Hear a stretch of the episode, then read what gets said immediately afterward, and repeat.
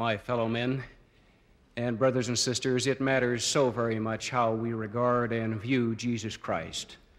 Some seek to substitute Caesars for Christ. Others are blinded because they are looking forever beyond the mark, when the mark is Christ. Many sects, without the reinforcing rods of revelation, have been badly shaken by theological tremors.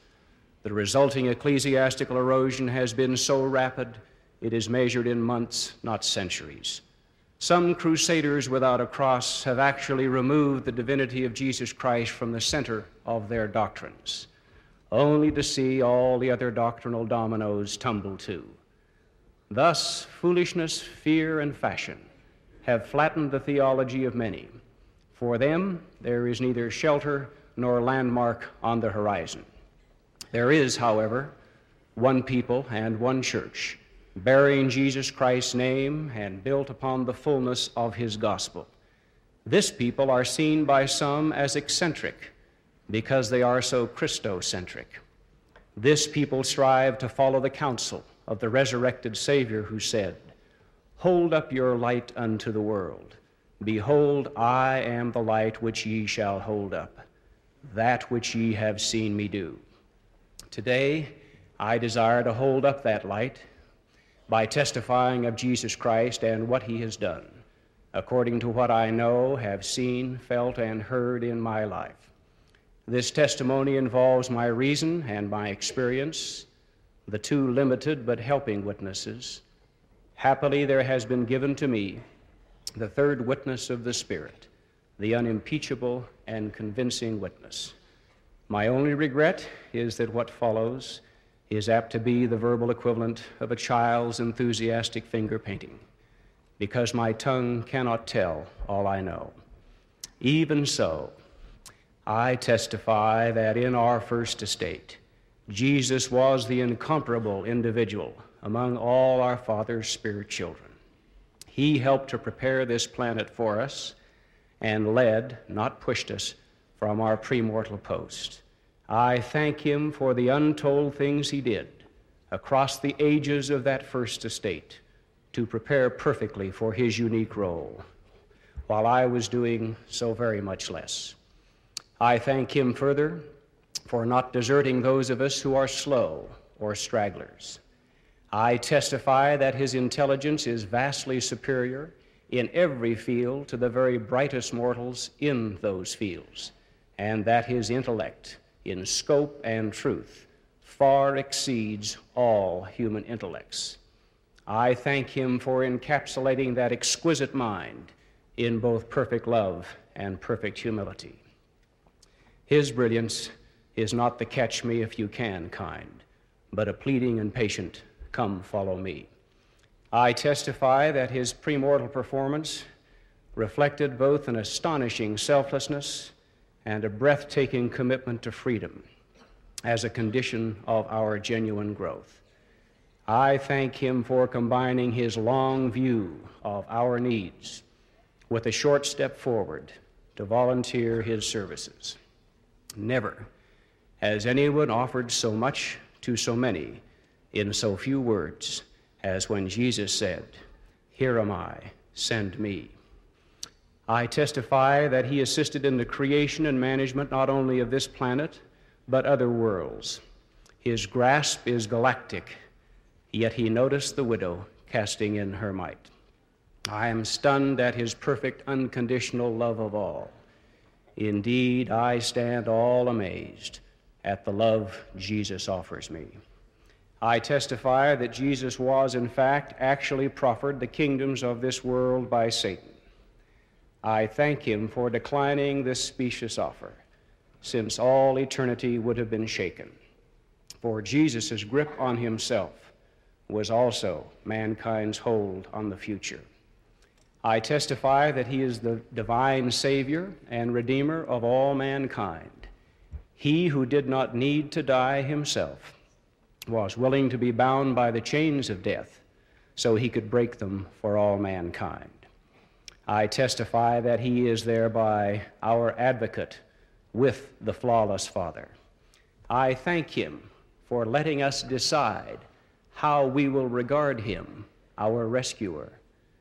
I thank him for his discerning way of knowing us without controlling us, for never letting the needs of now crowd out the considerations of eternity.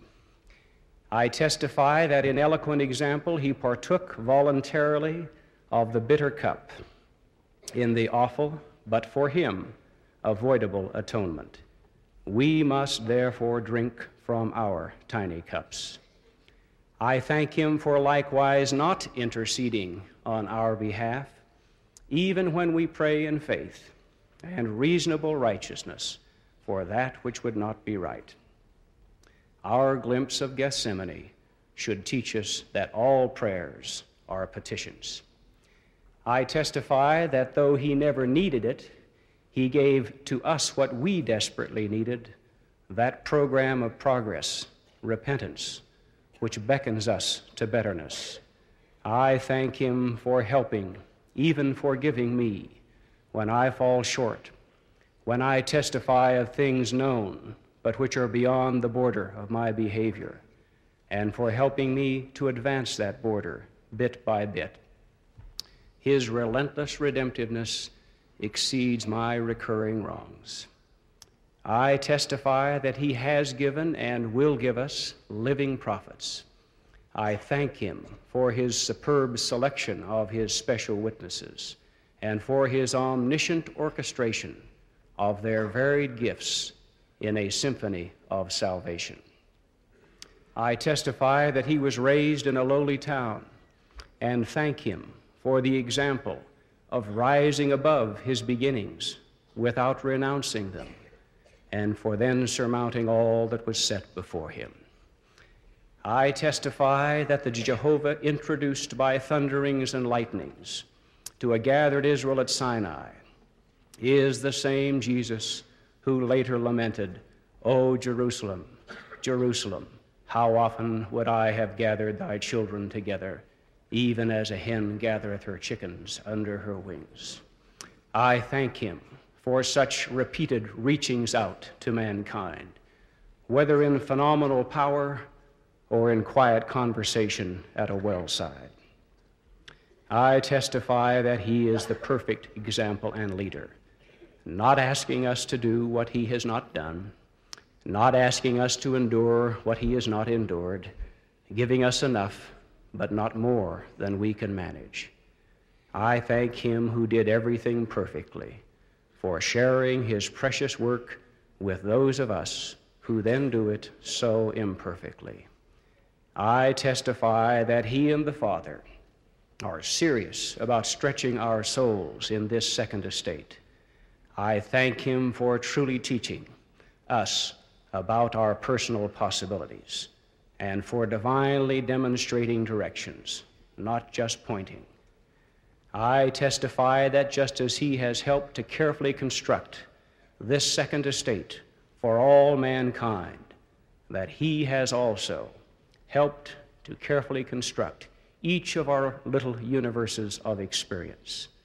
I thank him for blessing me therein with a wife, children, parents, leaders, and friends to help me. I thank him now for the tender times, for the jarring times, the perplexing times, and even for the times when my learning is so painfully public, lest in such moments to come I am too taxed to testify or too anguished to appreciate. I thank Jesus for foregoing fashionableness and for enduring not only the absence of appreciation, but also for speaking the truth, knowing beforehand that misunderstanding and misrepresentation would follow. I thank him for his marvelous management of time, for never misusing a moment, including the moments of meditation. Even his seconds showed his stewardship. No son ever complimented his father so gracefully, honored his father so constantly, or trusted his father so completely as did Jesus. Thus, I add my small voice to the anthem of appreciation that has proceeded from this pulpit over the decades. I gladly and unashamedly acknowledge Jesus of Nazareth, Savior and King. Last of all, I witness that he lives. With all that those simple words imply, I know I will be held accountable for this testimony.